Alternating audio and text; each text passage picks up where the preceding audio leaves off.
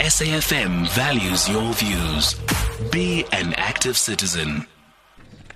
A very good afternoon. Just when you're hoping that technical recognizes that you're drinking water, and oops, you live on air. Good afternoon, and thank you so much uh, for tuning in. It is Lifetime Live with me, Criselda Dudumashe, and right now we do Words of Wisdom, and uh, Mr. Veli Ndaba is with us in studio as motivational speaker, author, entrepreneur, life and business coach, and um, yeah, be a creator of your own world. Whatever you see around you and you do nothing about it depends on what's on that brain, and you are the creator of where you're at right now. Good afternoon and welcome. Good afternoon, Criselda, and to all the wonderful listeners too. You are the creator of your own beautiful world. And I'd like to start off with uh, what Michelangelo said, one of the greatest uh, uh, painters of all time.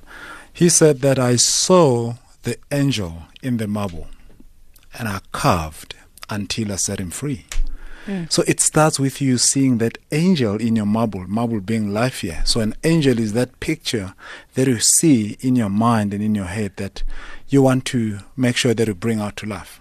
So now when you talk about creating your own beautiful life, it comes with some steps. And one thing that we need to look at, uh, which is basically the premise of this whole thing, is that you are an architect of your own life. You are a sculptor of this life that you want to create. Now, as, a, as an architect, an architect is someone who will draw structures and beautiful building plans, house plans, and you name them.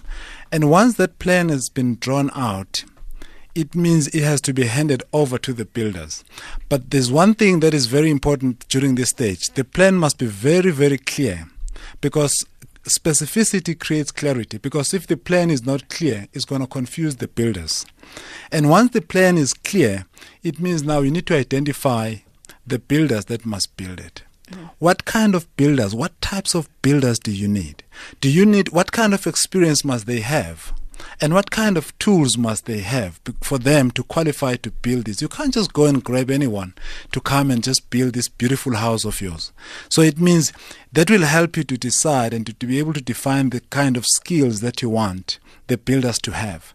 And then number two, you need to make sure that the place where you're going to build this beautiful house of yours is very nice. You can't just take, you know, your, your triple story house and you build it, you know, At uh, between at, at Diepsloot where there are shacks and whatever. It means you are devaluing your house. So it's very important that you need to identify the place and you need to identify the builders that needs to build. And then number three, you need to make sure that you clearly identify that the, the type of material that you want to use. Are you gonna choose the cheap material for this beautiful house? And the material here represents the kind of information that you get or that you have. And then the information that you also get in life, what where do you get it from? Do you just get it from maybe Daily Sun or do you get it from just magazines? Where do you get this kind of information that will help you build this powerful house, this beautiful house? And then the, the builders that you have, how do you choose them? What's the criteria? Do you just get anyone who comes to your life and say, I can help you? What is it? What experience does he have? Have you done some reference checks mm. on that person or those people that you have surrounded yourself with? Because that's very important. So it starts with the plan once again. And if you, your plan is not clear, and if your plan is not actually nicely drawn out, it means the people that will have to build it will actually be very confused. And you'll end up just grabbing anyone who comes. Because in life, you need to be able to decide to say, I want to deal with people who have done this thing before. And then you can interview those people that they've actually been the recipients of this guy's work, of this person's work.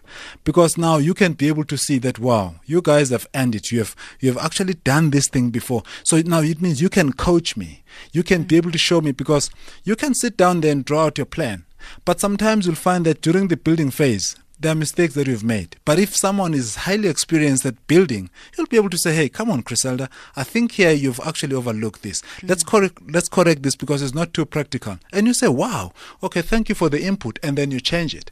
And that's why then you had the likes of Jim Rohn who said, "Let others lead small lives, but not you. Let others argue over non-essentials, but not you." And let others cry over small hurts, but not you. Always deal in things that matter, things of value, because that's what you want to represent in love. Don't just go and, and, and be surrounded by people that are not going to add any value to you and that are not going to be able to challenge you and hold you accountable to your stuff.